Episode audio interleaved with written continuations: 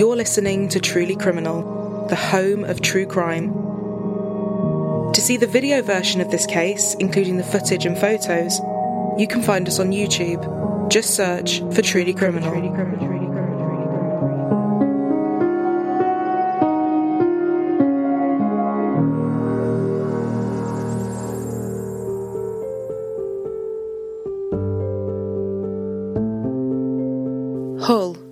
East Yorkshire in England. Home to the University of Hull, which looks after around 14,000 students. Amongst those students was 21 year old Liberty Squire, who went by Libby. Libby was in her second year and had thrived at university. She had done well in her studies, enjoyed the social aspect that being at university gave her, and had a great group of friends. Those that knew her said she was wickedly fun, talented, witty, and always made an effort to include everybody. She was a doting big sister to her brother and two sisters, and was very close to her mother Lisa and father Russell. Libby had always been very bright and pushed herself hard to achieve good grades, but family said she definitely held herself to an impossibly high standard. Her mental health soon started suffering. She was battling an eating disorder, self harming, and her grades were slipping. She continued to push through and persevered to get her A levels, and was beaming when she was accepted into university to study philosophy. Lisa said she was worried about her daughter being so far away, not wanting her mental health to start suffering again. But Libby was adamant it was for the best and couldn't wait for a fresh start. She took a gap year and went travelling in Paris, and by the time she got back, she was more than ready to move into the next phase of her life. She was in a strong relationship with her boyfriend of three years, Connor, with him saying she was the most interesting person he'd ever met, caring and empathetic. I know it's easy to say at my age, but I knew she was the person for me, he recalled. Libby was always busy and had lots of plans already made for when she graduated. She wanted to go travelling with her housemates and hopefully move into journalism.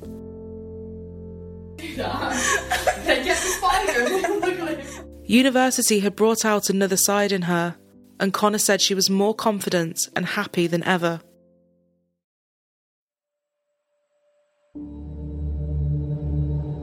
On January 31st, 2019, at 8:30 p.m., Libby left her student accommodation on Wellesley Avenue, and she and some friends walked to another student house. Most students nearby were going out, and the plan was that Libby and her group of friends would have some drinks, play some games, catch up, and then head out to a popular nearby club called the Welly. At around 10 pm, she sent Connor a text message to say goodnight as she was leaving her phone at home. And at 11:20, the group arrived at the nightclub, picked up by CCTV as they walked in.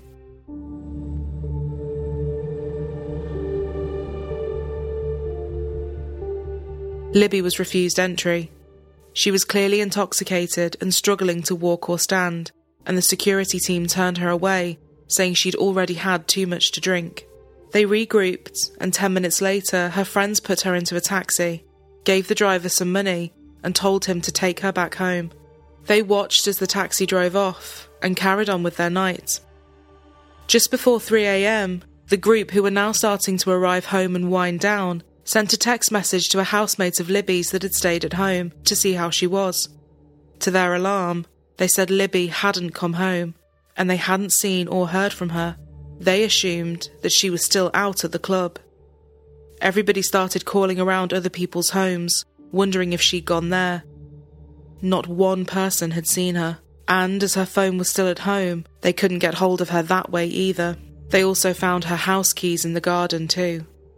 Not only was Libby very intoxicated, it was bitterly cold outside, and snow was covering parts of the road. They knew this wasn't safe if she was still out there, and they called the police right away. The police were definitely concerned, and the investigation moved quickly. Was it possible that she was struggling with her mental health again, and this had caused her to run away? They wondered. Her friends and family said they had to consider every possibility, but this one was highly unlikely. She had been in the best of spirits, loved her housemates, and had just received great marks and feedback from her Christmas assignments. Within just a few hours, the media was running with the story, and Libby was at the forefront of everybody's minds. The two CCTV cameras are on a nearby property agency and they show the area where people queue to get into the Welly nightclub here. Libby Squires seen coming up to the club. Off camera, she's turned away by a doorman and then goes back down to the group. The businessman who's released the footage to police says he hopes it serves to jog someone's memory of seeing Libby that night. The police were able to track down the taxi driver. He said he had dropped her at Wellesley Avenue, and when he glanced back, he saw her walking towards her front door. For whatever reason, Libby hadn't gone inside. Fortunately, the streets were covered by CCTV, and knowing the time she was placed in the taxi, it wasn't hard to find her and track where she had walked after getting out of the cab. Cameras showed Libby walking on the roads nearby at 11:37 p.m. At 11:40 p.m., two passers-by stopped to try and help her when they found her lying in the snow. They said Libby was crying and agitated but didn't want any help and was snappy and incoherent. They felt there was nothing they could do. A group of students then saw her outside their house and invited her in to check that she was okay, but she carried on walking, seemingly aimlessly. And authorities said, given how cold it was that early morning, she could well have been suffering from the early side effects of hypothermia. Days since Libby Squire was last seen, and forensic officers from Humberside Police have spent today at the place where she was last spotted. They collected items of interest as their investigation into the missing 21 year old student continues. Police say they're extremely concerned for her welfare. Specialist teams, aided by Coast Guards, are continuing their search efforts along the nearby River Hull. Students have also helped in the ongoing operation. It doesn't feel real, it still feels like really surreal. We were talking like last night, and it feels like something out of a movie. And the second you don't like do anything, it, you just get frustrated. She's a lovely person, and it's so out of character for something like this to happen. Please come home. We know we love you. All the support. There's over 200 people in there for you. Please, please come home soon. Obviously, when people go out and they drink, sometimes you lose your phone or you can't get home quite as easy, but she's always, always made sure that she's found a phone or anyone she can contact to make sure someone knows she's safe regardless of what happened. So to not hear anything from her at all is completely not like her. Libby got into a taxi outside the Welly Club in Beverley Road at 11pm on Thursday. Police believe she got out near her home in Wellesley Avenue, just a few minutes up the road. But she was then spotted on CCTV 45 minutes later here, at the junction with Haworth Street. A male driver reportedly saw her sitting on a bench and got out to ask if she was okay. She said she was and he drove away. What happened next remains a mystery. Police said they're following up a number of leads and are keen to hear from anyone who was in the area where Libby was last seen. If anyone was driving around the area between 11pm on Thursday evening and 3am on Friday morning and has dashcam footage, we would urge them to come forward. Police efforts supported by the community and students in Hull continue three days since Libby Squire was last seen. Neil Connery, ITV News. It wasn't looking good. However, police said they were still treating it as a missing persons inquiry, although reporters said behind the scenes the detectives were actually looking at it as an abduction. Libby's parents began making appeals. Libby, my darling pie, we just want to know that you're safe. Please get in touch with us any way you can. The whole family is missing you, especially me and your dad, your sisters, and your brother. I miss you so much. It's breaking my heart not knowing where you are. Please come forward with any information you may have, no matter how small or irrelevant it may be. We just want Libby home. The search parties were huge, and Libby's name was all over social media and the news. The university started collaborating with the police to arrange times and places to go out searching. Police asked residents to check their gardens, sheds, and outbuildings to see if she may have taken shelter there. Door to door inquiries were being carried out, and bins and drains were being searched.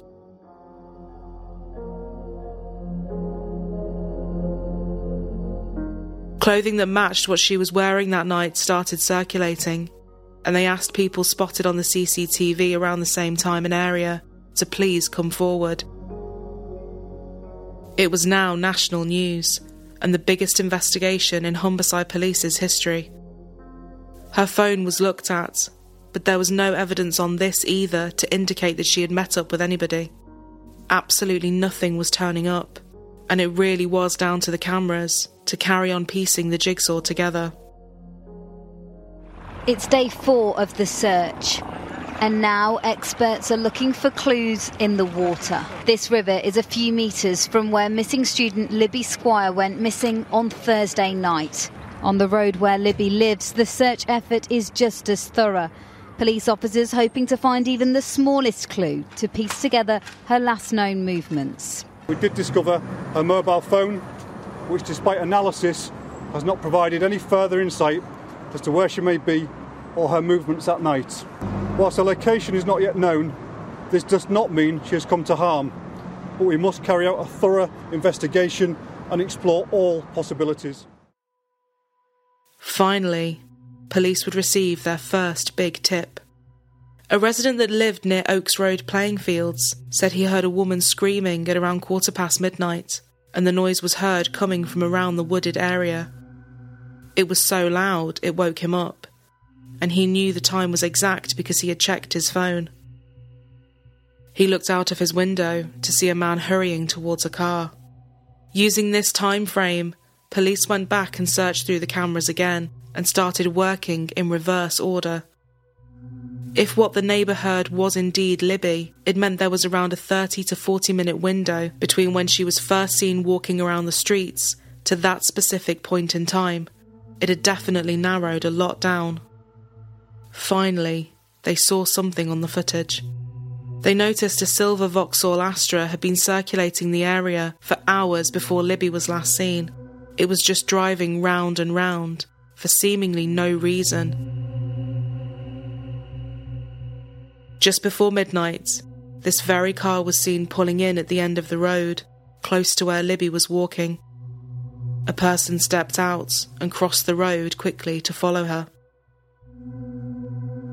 Libby appeared to be stood still near the bus stop, but she was actually walking back in the direction of her house. The person then crossed back over and started walking along the other side of the road.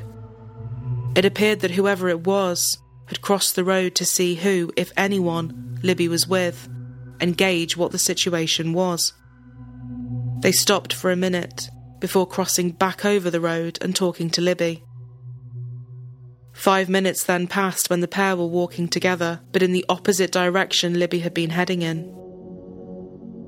Libby was on the pavement and the driver was sat in the car. Authorities saw a few more headlights come and go and believed whoever the driver was was waiting for the coast to be clear before continuing on. At 12:08 a.m., Libby got inside whoever's vehicle it was and the car drove off.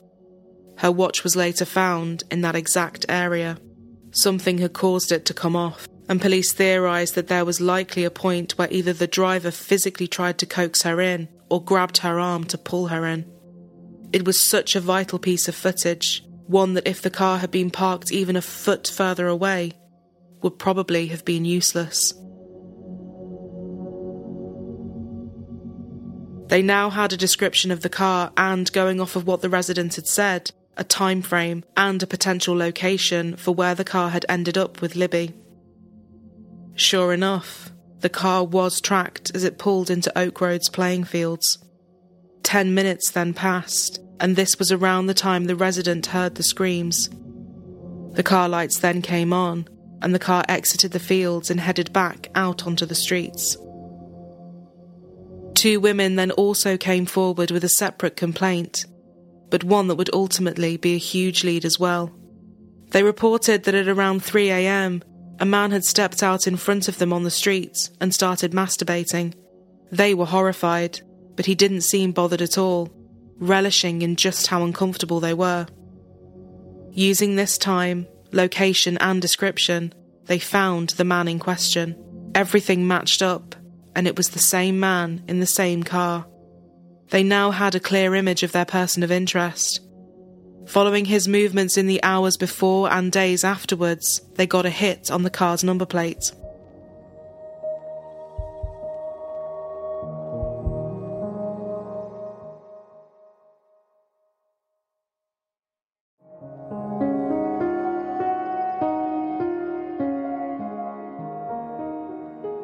On February 6th, the police announced that they had made an arrest in connection with Libby's disappearance. A mile from where she was last seen, a week since she vanished. Forensic investigators have been at this house since last night. Here, a 24 year old man was arrested on suspicion of the abduction of Libby Squire.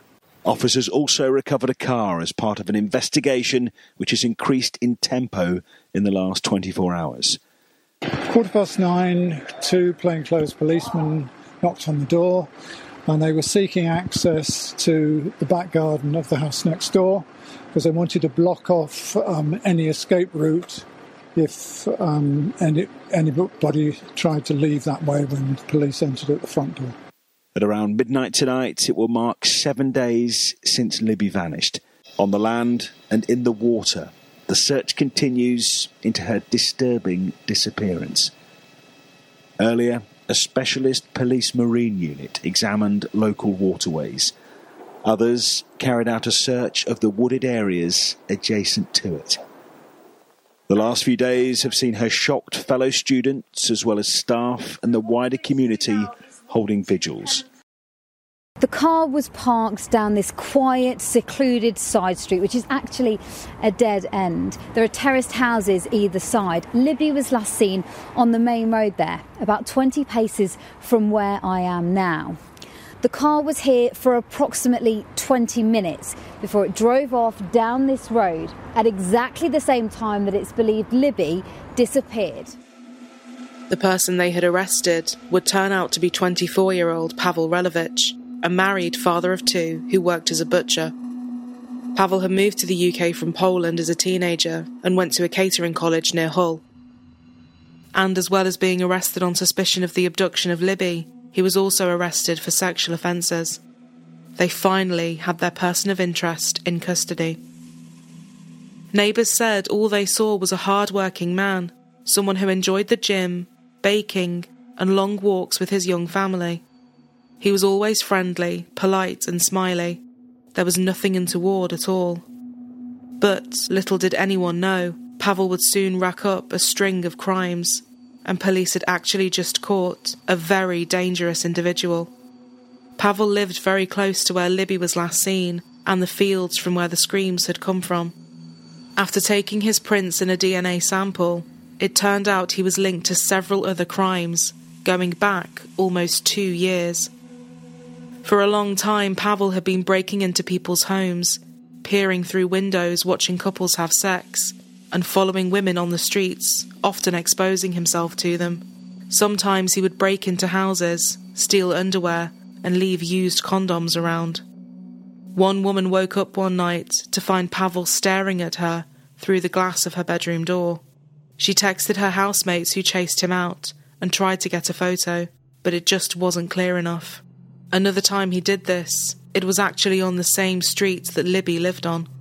Although fingerprints were often lifted and DNA was taken from the houses, Pavel had no criminal record, and a match to him was never made.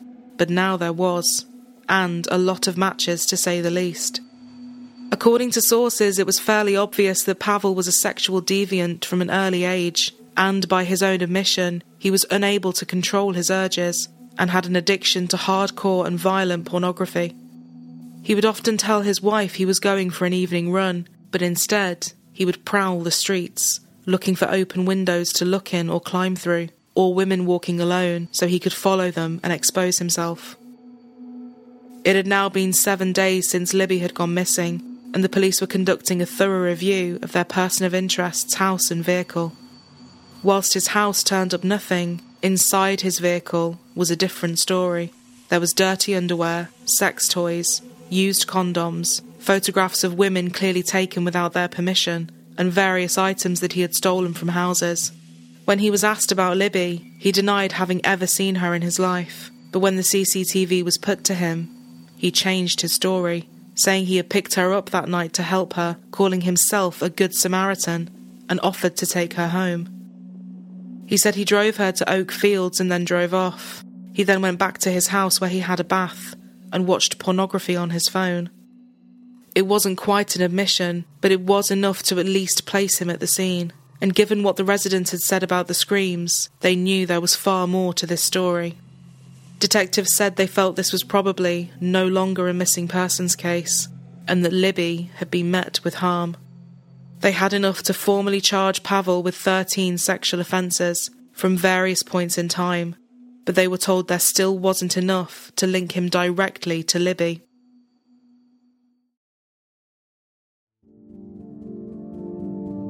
Seven weeks after Libby had gone missing, the case would take a huge shift.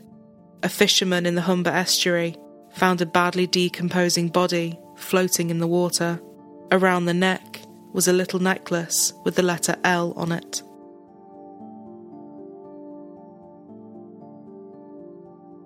After seven weeks, Libby's family were told yesterday that a body had been found in the Humber estuary. Tonight, they got the news they'd been dreading as police confirmed it was Libby's body. A post mortem examination that began this afternoon continues tonight as police try to establish what caused Libby's death. They say this is a hugely distressing time for her family and a very difficult time for all those who've been involved in the investigation over the last seven weeks. The University of Hull has released a statement saying, Our hearts go out to Libby's family and friends at this incredibly difficult time, and we will continue to give them our full support. A 24 year old man arrested in connection with Libby's disappearance remains under investigation. At the place where she was last seen, tonight people have already begun to pay their respects. Testing confirmed that Libby had been raped before being killed. Her body was so severely decomposed that it was not possible to determine a cause of death, and it was unconfirmed whether she was already dead when she went into the water or not. The pathologist said she could have died from asphyxiation or drowning, but could not be certain. But police felt confident that her body had been pushed into the River Hull behind the fields, and she had floated out into the River Humber. Everyone was devastated and Lisa was even more upset when she found out where her daughter's body had been found. Libby had a huge fear of water and wasn't a strong swimmer. Wondering whether she was alive or not when she went into the river only added to the heartbreak, Lisa said. As word started to spread that this was now a murder inquiry, Lisa posted to Facebook and said, I cannot thank you enough, my darling Pie, for making me a mummy, for choosing me to be your mummy. I kept you safe for as long as I could, and I am so sorry I could not keep you safe on that night. I'm sorry. I'm so, so sorry.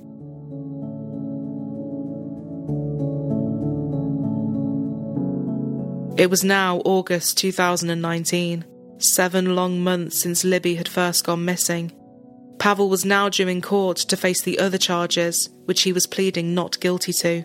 However, he changed his plea last minute and entered a plea of guilty to nine counts in total four counts of voyeurism, two counts of outraging public decency, and three counts of burglary between 2017 and 2019. He was sentenced to eight and a half years, but this was reduced to just under six after a successful appeal. Authorities were thankful he was now locked up, and they continued their investigations into him without fear of him fleeing the country.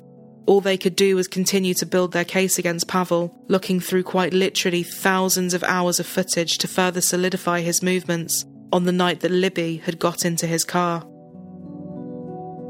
More footage showed him driving back out to the same location at about 2:30 in the morning, just 2 hours after he was initially there with her. He stayed for a few minutes before heading back into town, which is when he exposed himself to the women on the street. This was the final piece they needed. Pavel would have no reason to go back there unless he was concealing things and covering up evidence.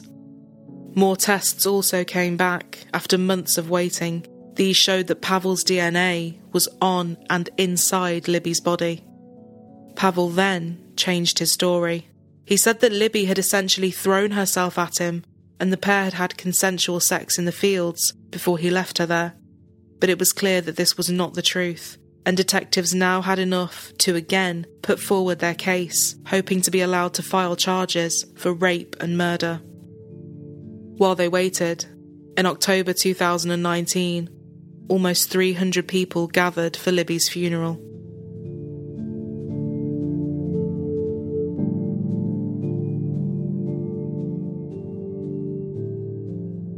Just two weeks after this, the police made the announcement that they had been hoping to make for so long and one the public had been waiting for.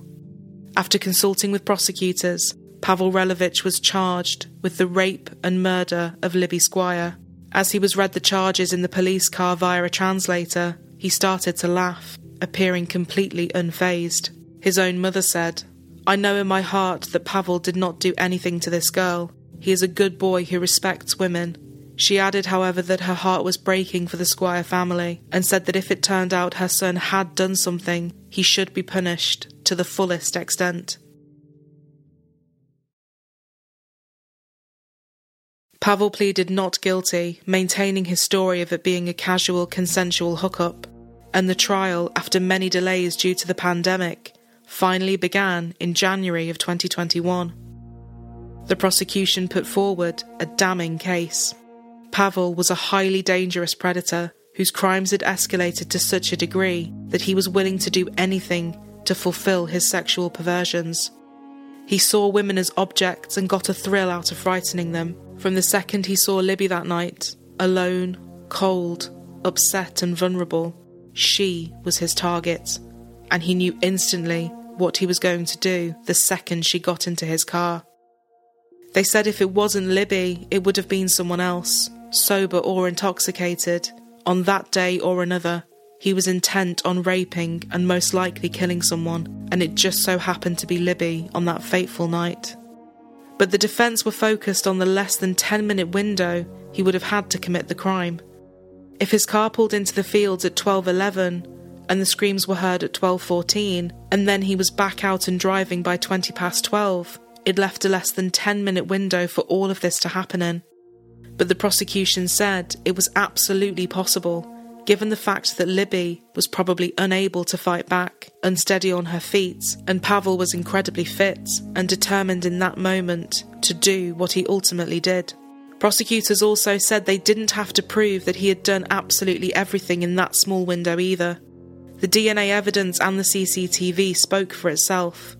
Given the fact he returned to the scene two hours later anyway, this was the time he could have easily cleaned up the evidence and moved Libby's body.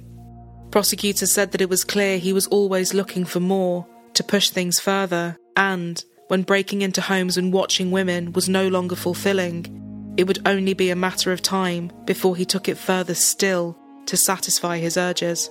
And the reason he was getting more brazen with his crimes was because he could. He was getting away with it, time and time again. After a difficult trial lasting two weeks, the jury began to deliberate.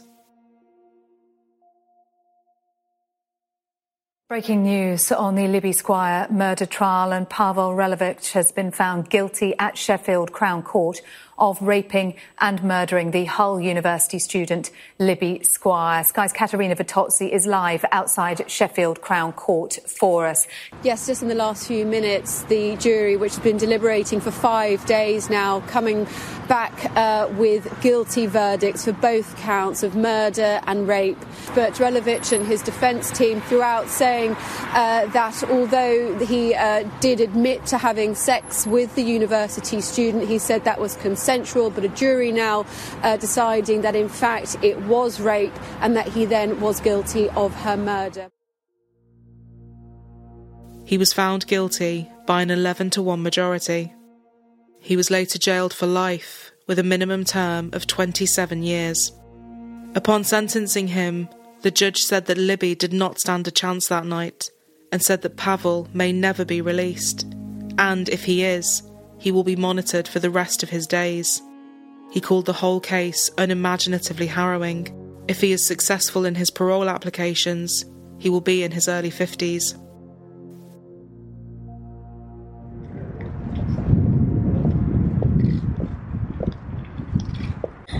Firstly, we would like to thank everybody for their love and support over the last two years. We've both really appreciated it. Our special thanks go out to the police teams and the other agencies that were involved with Libby's case from the outset through to today.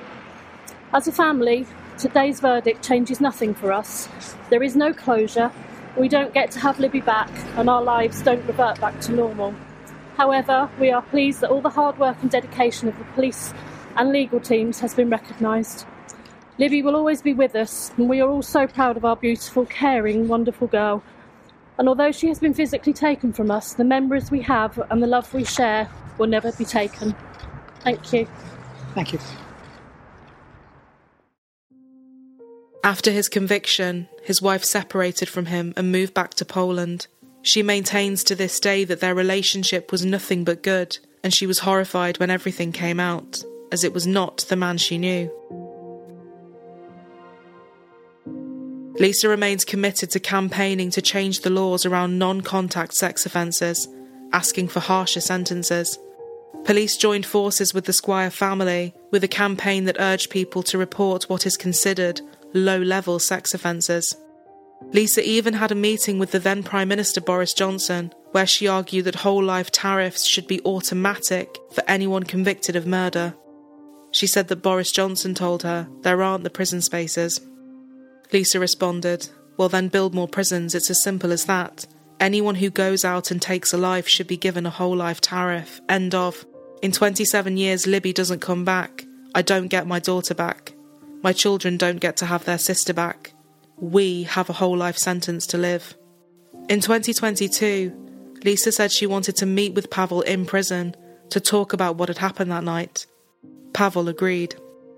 A lot of people don't understand this. I don't hate him. I'm not angry with him. I just want information from him. I don't wish to forgive him. I don't wish to understand why he did what he did. For me, it's very much about finding out how she was in those last 20 minutes of her life. It's actually quite a brave thing for him to do. To agree to see me in the first place is a big thing, and I am grateful. Nothing he can tell me can be worse than what goes on in my imagination, Lisa said. But in February 2023, Pavel retracted the agreement, saying he felt that he had been portrayed as a bad person in the media because of the Squire family, and as a result, he no longer wanted to talk to Lisa. For Lisa, who quite frankly had shown nothing but grace towards him, it was a huge blow, and clearly his way of keeping some element of control until the end. Libby's family have continued to show an unwavering level of decorum and strength, channeling all their energy and efforts into hopefully making changes to the laws and keep Libby's memory alive. Lisa said, Every morning in that lull between sleep and waking up, I still think life is normal. Then I wake up and remember Libby is gone. Sometimes the grief takes me by surprise. Looking at pictures of Libby that I've looked at a million times in tears, thinking, why has someone taken this lovely human being?